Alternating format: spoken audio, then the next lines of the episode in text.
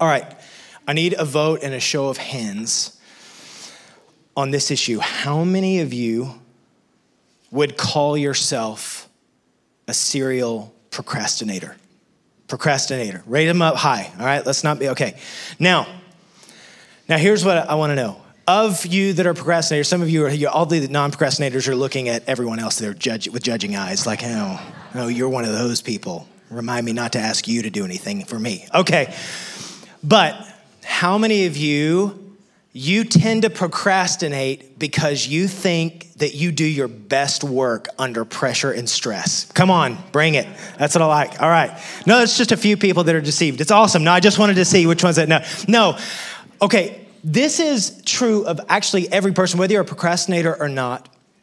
When you and I get into places of high stress, or when we get put into the pressure cooker, so to speak, uh, it's in those places and it's in those times that whatever is actually in us really comes out. You ever, you've all, we've all been there. You've all experienced when the pressure cooker is on, the things that are in you, good or bad, will come out of you. And sometimes you've probably been in, under stressful things, and there have been some things that have come to the surface, and you're like, "That's a little embarrassing. I've got some things to, I got some issues to work through." That you've also been in those places where the stress has been laid down on you, and you really rose to the to the surface. You you kind of came up, and you saw great things come out of you in a, a difficult or stressful situation. The truth is, though, that those kinds of moments pull out of us what's actually in us.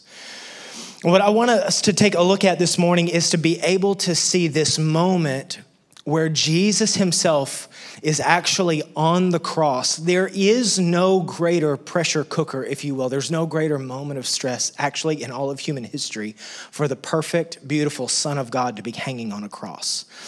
And the wrath, if you will, of the Father against sin is being applied to Jesus in this moment. And he's taking on our sin. It's at this moment, if you will. Think, I want you to think about this. He's taking on my, my sin, taking on all that will call on his name for all time, all time before and all time from that moment. He's bearing the weight, the perfect Son of God, and that pressure is on him. And he only says a few things in that moment. But what comes out of him is so unbelievably powerful. It's something worth looking at. When you see Jesus, if you will, into the pressure cooker, what comes out of him? And this is what we get to see in Luke chapter 23. And we won't, in fact, I actually did a series about a year and a half ago on the statements that Jesus made on the cross, but I want to relook at one of these statements that he makes, just one of them this morning. In Luke chapter 23, verse 34, on the cross, we see what is inside of Jesus coming out of him in this pressurized situation. And what we see is in the heart of God. And he says this Father, he's talking to the Father. He says, Father, forgive them for they know not what they do. Father, forgive them. Now, I love to see what's kind of coming out of the heart of Jesus. Now, the question is this now, who's he talking about here? Is he talking about the Jewish religious authorities at the time that had seen to sentence him to death? Is he talking about the Roman authorities or the ones that are actually doing this corporal punishment, this act of crucifixion against him? Maybe and certainly all of those things, but I just want to submit to you, and I think what we'll see all throughout Scripture is that when Jesus says, Father, forgive them, for they know not what they do, he isn't just talking about the people that are there in that moment. He's speaking of you and me, that we're a part. The, the part that he says, forgive them, that includes me. In fact, if you got your Bible, you can even circle that. When it says forgive them, it means us, it includes us. Now, you can technically go, well, how do you know actually what he's saying? How do you know that the, the, that forgiveness, for they know not what they do, is about us? How do you know that? The answer is this because forgiveness is in the heart of the Father, it's who he is. Last week I mentioned scripture, Psalm 103, verse 12 as far as the east is from the west, so far does he remove our transgressions from us. Isaiah 1 18, come, let us discuss this, says the Lord. Though your sins are like scarlet, they will be white as snow. Though they are red as crimson, they will be like wool. This is who God is. This is what he does. Acts chapter 10. All the prophets testify about Jesus that everyone who believes in him receives forgiveness of sins through his name. God is about forgiveness, it's who he is, it's in his nature. He's looking to give it away. So, what, what, Jesus is in that moment, he says, Father, forgive them. He isn't just saying, man, these guys right here don't understand. What he's saying is the world really doesn't capture and understand the weight of what's gone on in their own lives. But I'm asking you, Father, to forgive them. They'll never know. In fact, I think one of the great, uh, one of the great revelations that we will ever have when we get to see Jesus face to face and recognize the weight of the, our brokenness and what it meant for Jesus to take it from us. I think it'll be one of the great revelations we'll have is when we see Jesus and we'll know how amazing and beautiful he was and how broken we were apart from him and seeing his goodness over our lives. Jesus is absolutely about forgiveness. Therefore, we fully honor God when we receive his forgiveness. Now, let me say this again. If you want to honor God with your life, listen to me. Receiving the forgiveness of God is paramount. It is a way that we honor him. Jesus did not go to the cross so that we could continue to whip ourselves emotionally for our brokenness. Jesus went to the cross so that you and I could experience the power of forgiveness and walk out in freedom. Amen. It's what he did for us.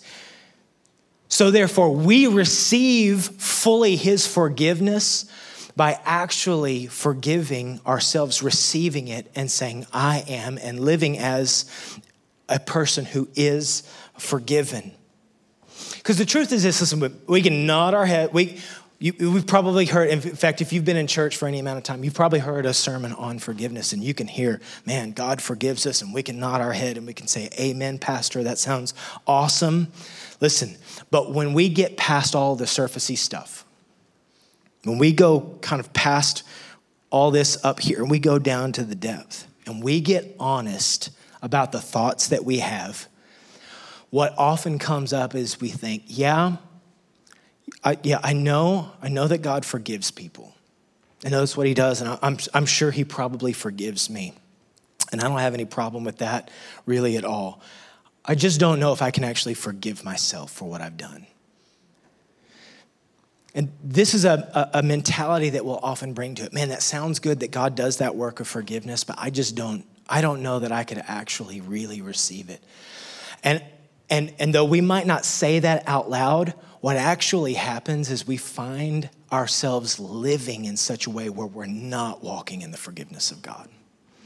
We can say, Yeah, I believe in the forgiveness of God, but what we're not actually functioning in is in any kind of real freedom that comes from the forgiveness of the cross. And though we're not meaning to do it in any way, form, or fashion, it's not like we're trying to do it, we actually dishonor Jesus and his sacrifice by not receiving the full forgiveness of God. As nobody wants to do it that way, but let me tell you, Jesus didn't hang on a cross so that we can stay broken in chains. Jesus went to the cross to go, son and daughter, come out alive, victorious, forgiven. But in order to do that, we have to receive that forgiveness and we've got to begin to forgive ourselves.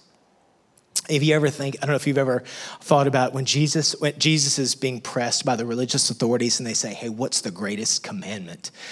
And he actually doesn't answer with just one, he actually answers with two. He says, here's the greatest commandment love the Lord your God with everything you've got inside of you heart, soul, mind, and strength.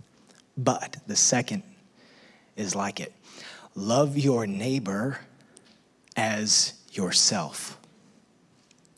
Now, as your everybody say as yourself as yourself indicates something right here that our capacity to love our neighbor to do the great commandment if you will to love god and to love people.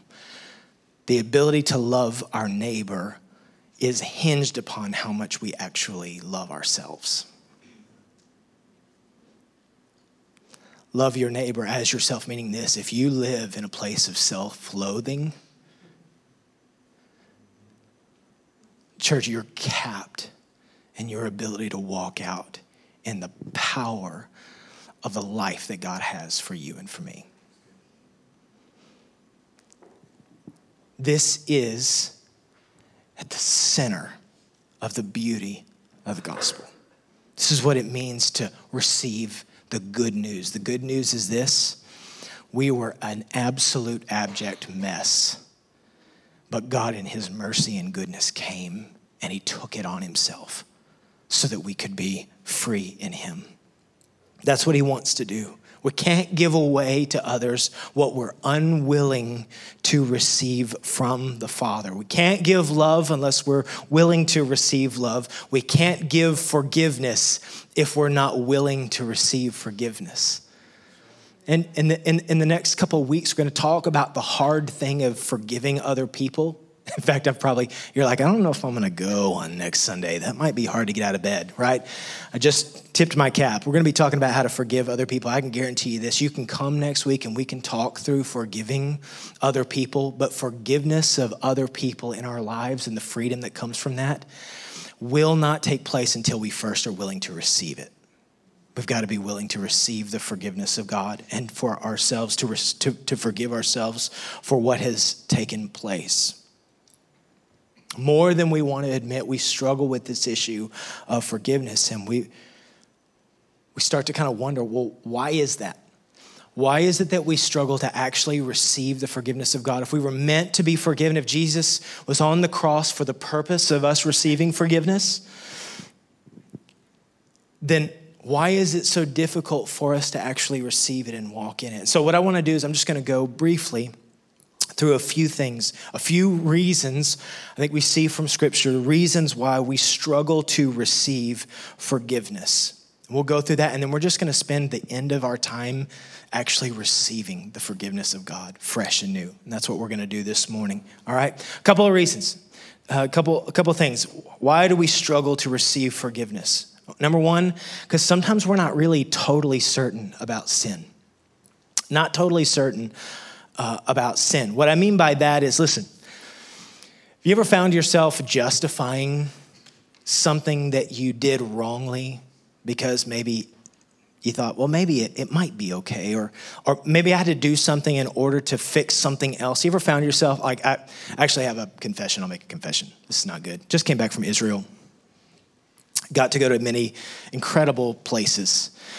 And so you go to these, I mean, you you go to these places that it's like, it's thousands of years old, there's places where Jesus walked himself and. You feel the, how, how powerful it is and how amazing it is. And, uh, and again, we're going to uh, be offering uh, opportunities for our church body to go over and partner with what God is doing in Israel.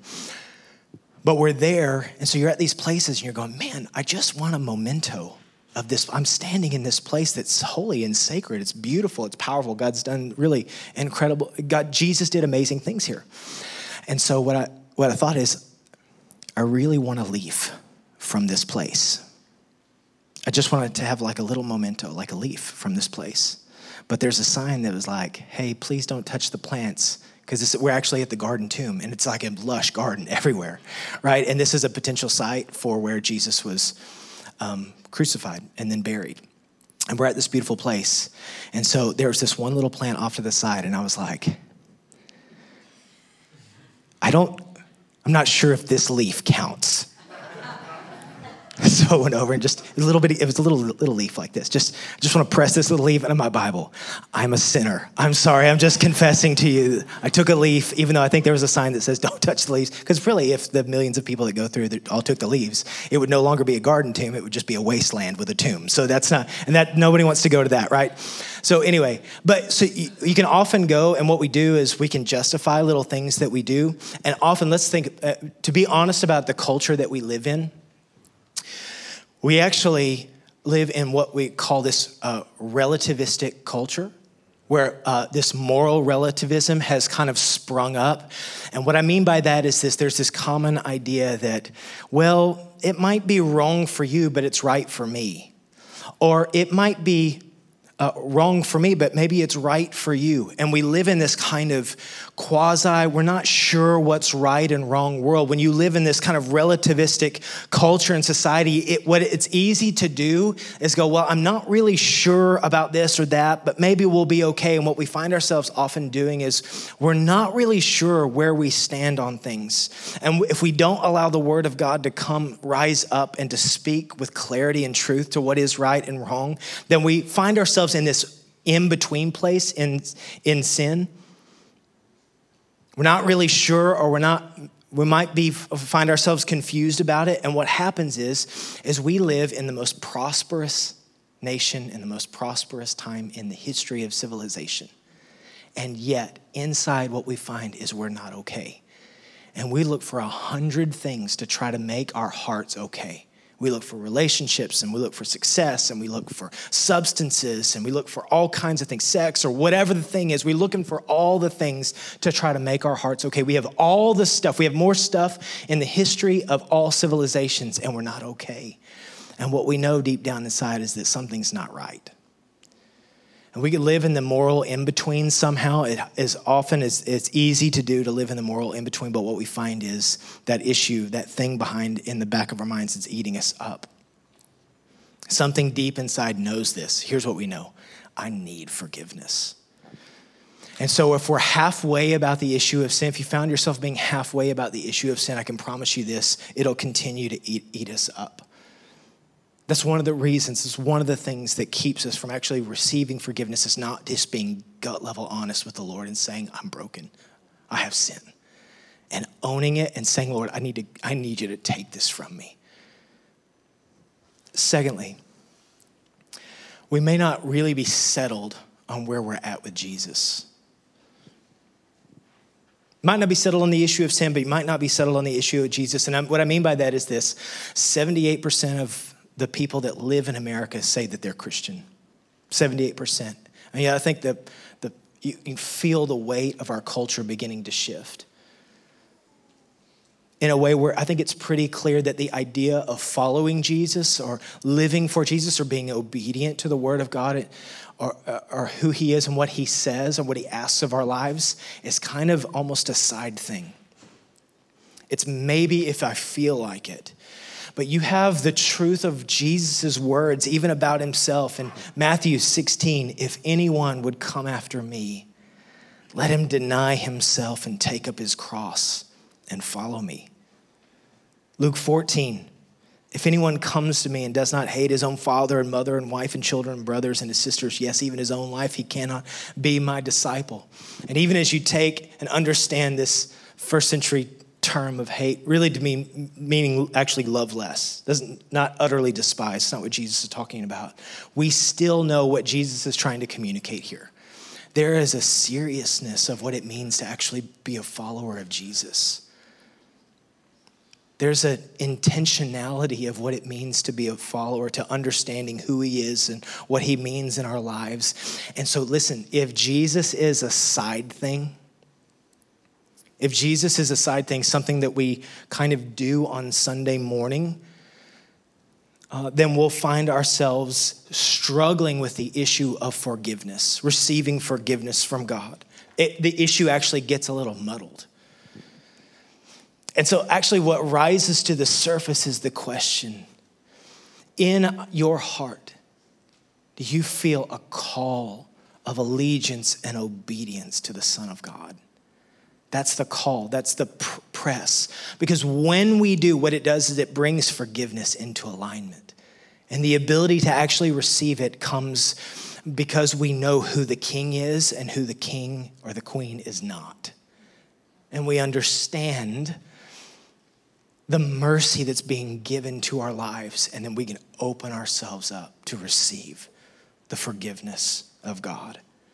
The beautiful thing is, the, this, the good news is you, you, this issue can be settled. If Jesus is a side thing, you can turn your hand over even today and say, I don't want this to be a side thing anymore. I want to follow Jesus with my whole life. It brings such clarity and understanding to our lives. It's a powerful truth, something that God gives to us in a moment. It's the beauty of who He is. Third reason we struggle to forgive ourselves is because I knew better.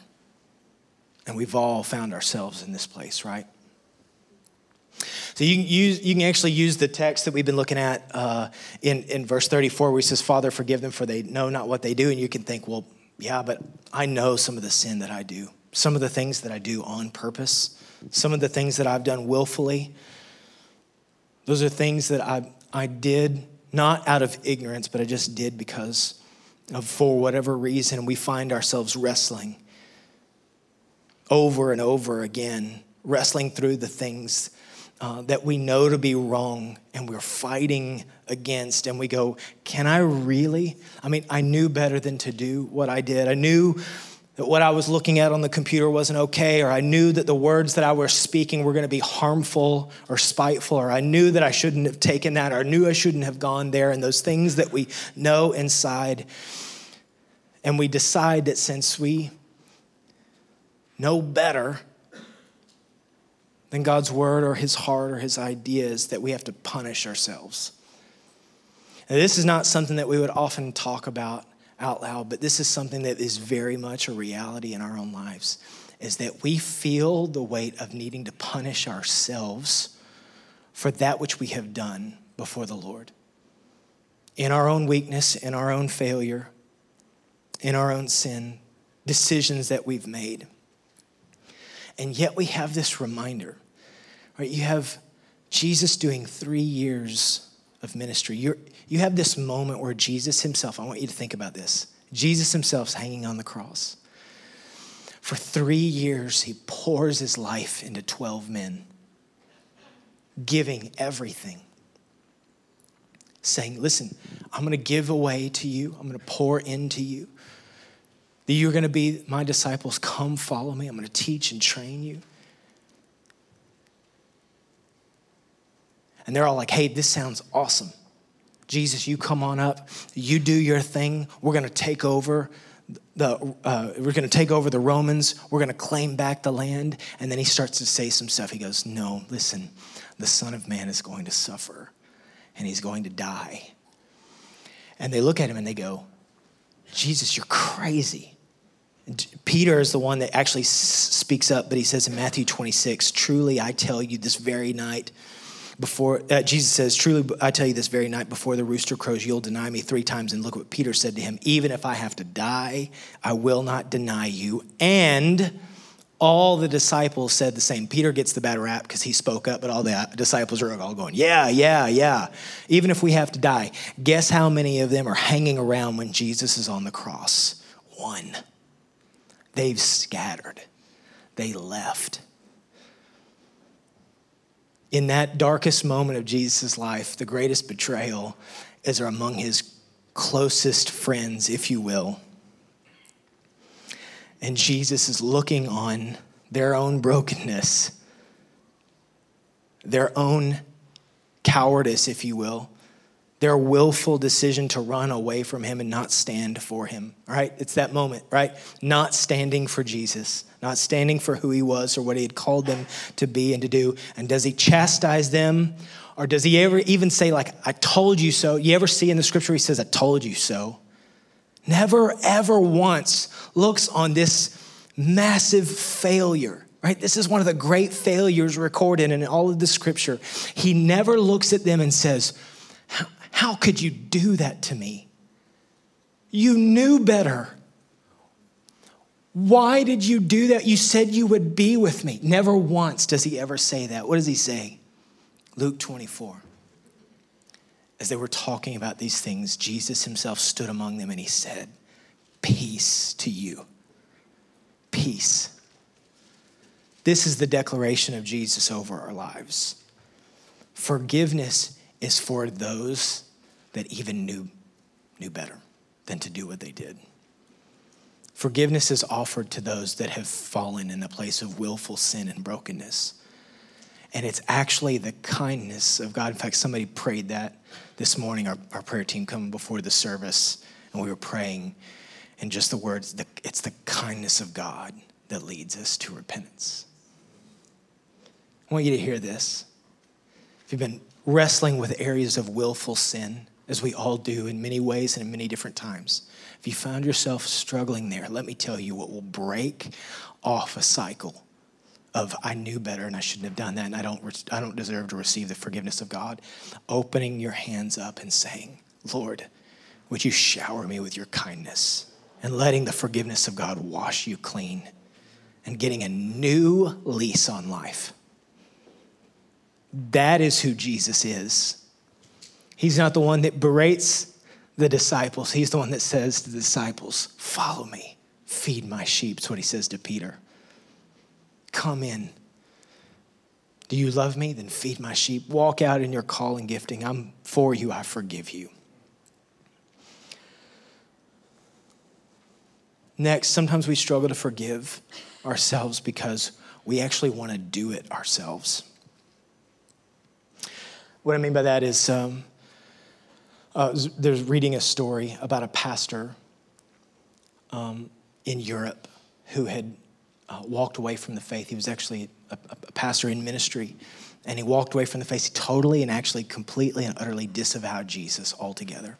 And of course, this is actually happening in our culture more and more. I don't know if, if, if you kind of keep up with things that are going on in the headlines, and you'll see people, they're walking away from Jesus, literally disavowing their, their very faith. Well, this pastor disavows his faith and he actually denies Jesus and he left his church and he left a lot of people really hurt. But as Jesus is so good to do, he actually grips this pastor's heart. This pastor actually ends up repenting, and God draws him back to himself. And the pastor struggling through, the pastor struggling through, knowing that he had walked away from the faith. And so he actually said to a friend uh, as I was reading the story, Now I understand and believe and I believe. He says, Now I understand and I believe. But I look back to the years in which I was away from the Lord and I hate the kind of life I lived. I cannot forgive myself for what I have done. That's what he said. And his friend looks over at him with his answer and he says, But who are you to forgive yourself? Who gives you authority to forgive yourself? You have to obtain the forgiveness of the Lord and to make sure that you have it. This, this is the crux of the, of the matter. When we refuse to truly forgive what God has forgiven in us, then actually what we're saying is, is we have greater authority than you do over our lives. To not receive the forgiveness of God or to say, no, I, I, I, actually am not worth the forgiveness of God is actually to stand in a place of authority, to say that my authority goes beyond God's authority and it's something that I have to do. It's beyond what Jesus did, meaning that Jesus is somehow, his forgiveness is not quite good enough.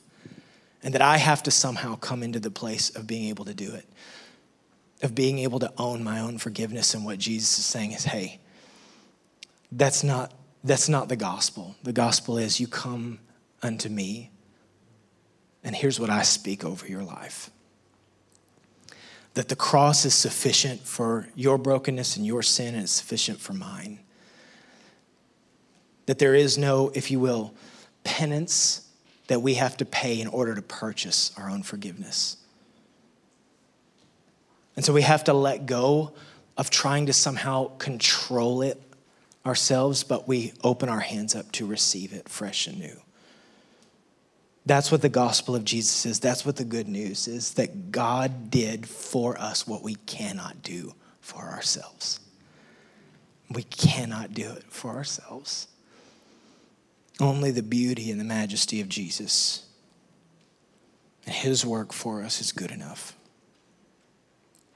And so we worship him, we honor. We honor we worship and we honor Jesus by receiving his forgiveness. It's a, it is an act of worship to receive the forgiveness of God and walk out in trust. It's an act of honor to the King of the universe.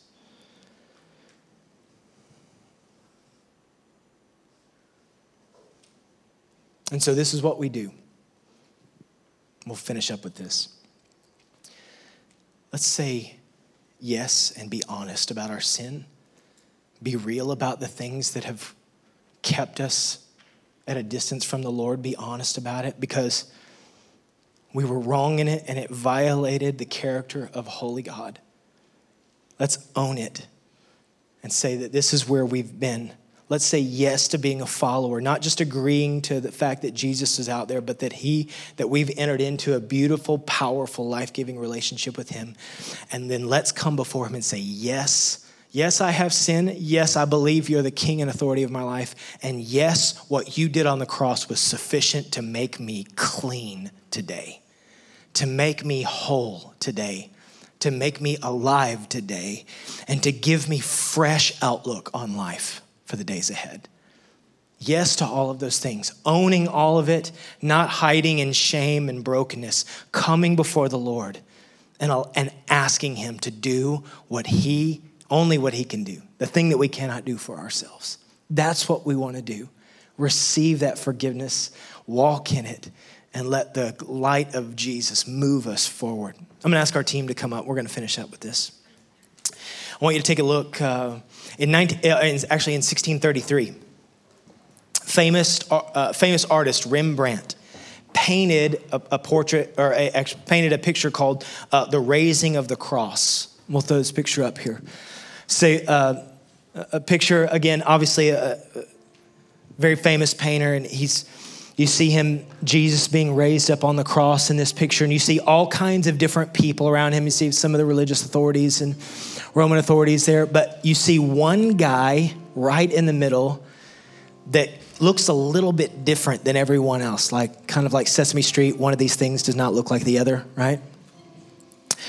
And at the very center of this painting, these people are putting Jesus on the cross but at the center, you see this one man, he doesn't look like anyone else. You know who that is? That's a Rembrandt. Painted himself, put himself right into the center and said, Listen, listen. All right, this is probably, this might be the first selfie in all of human history. I don't know, right? But here's what he wanted to say Listen, I'm not going to skirt the issue.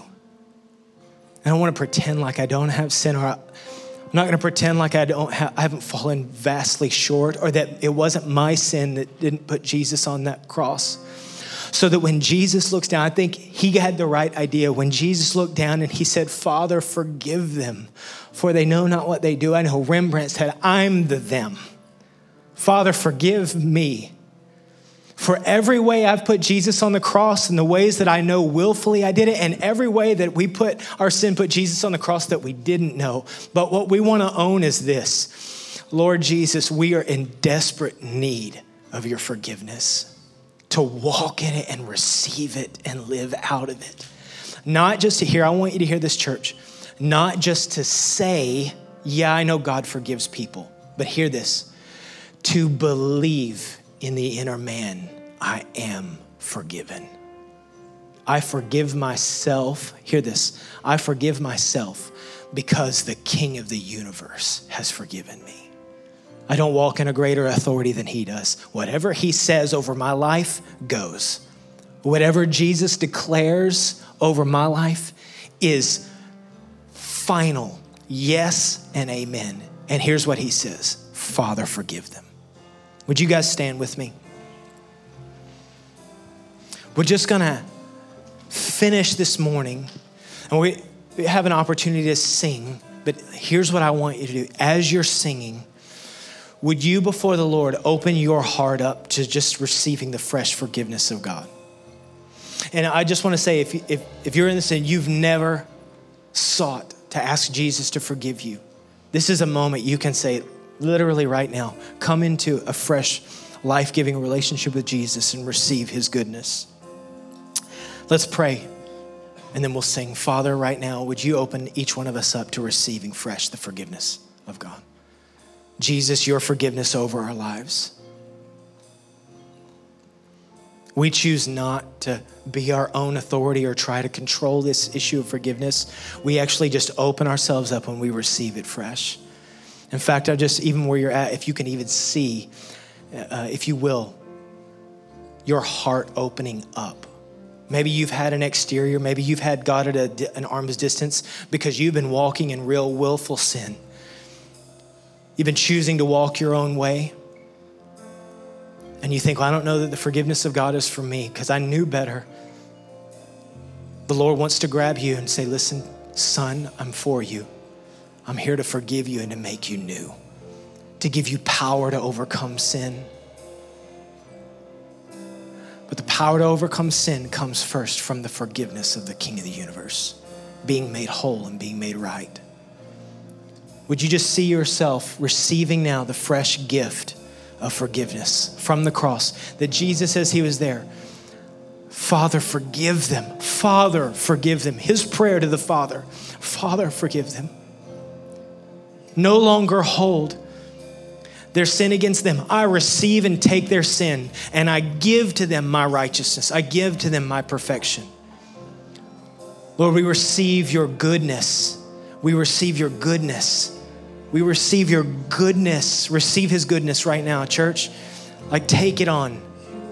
The beauty of Jesus is yours, the perfection of Jesus is yours. The righteousness of Jesus is yours. The power of Jesus is yours. Lord Jesus, we receive these things. We receive your goodness.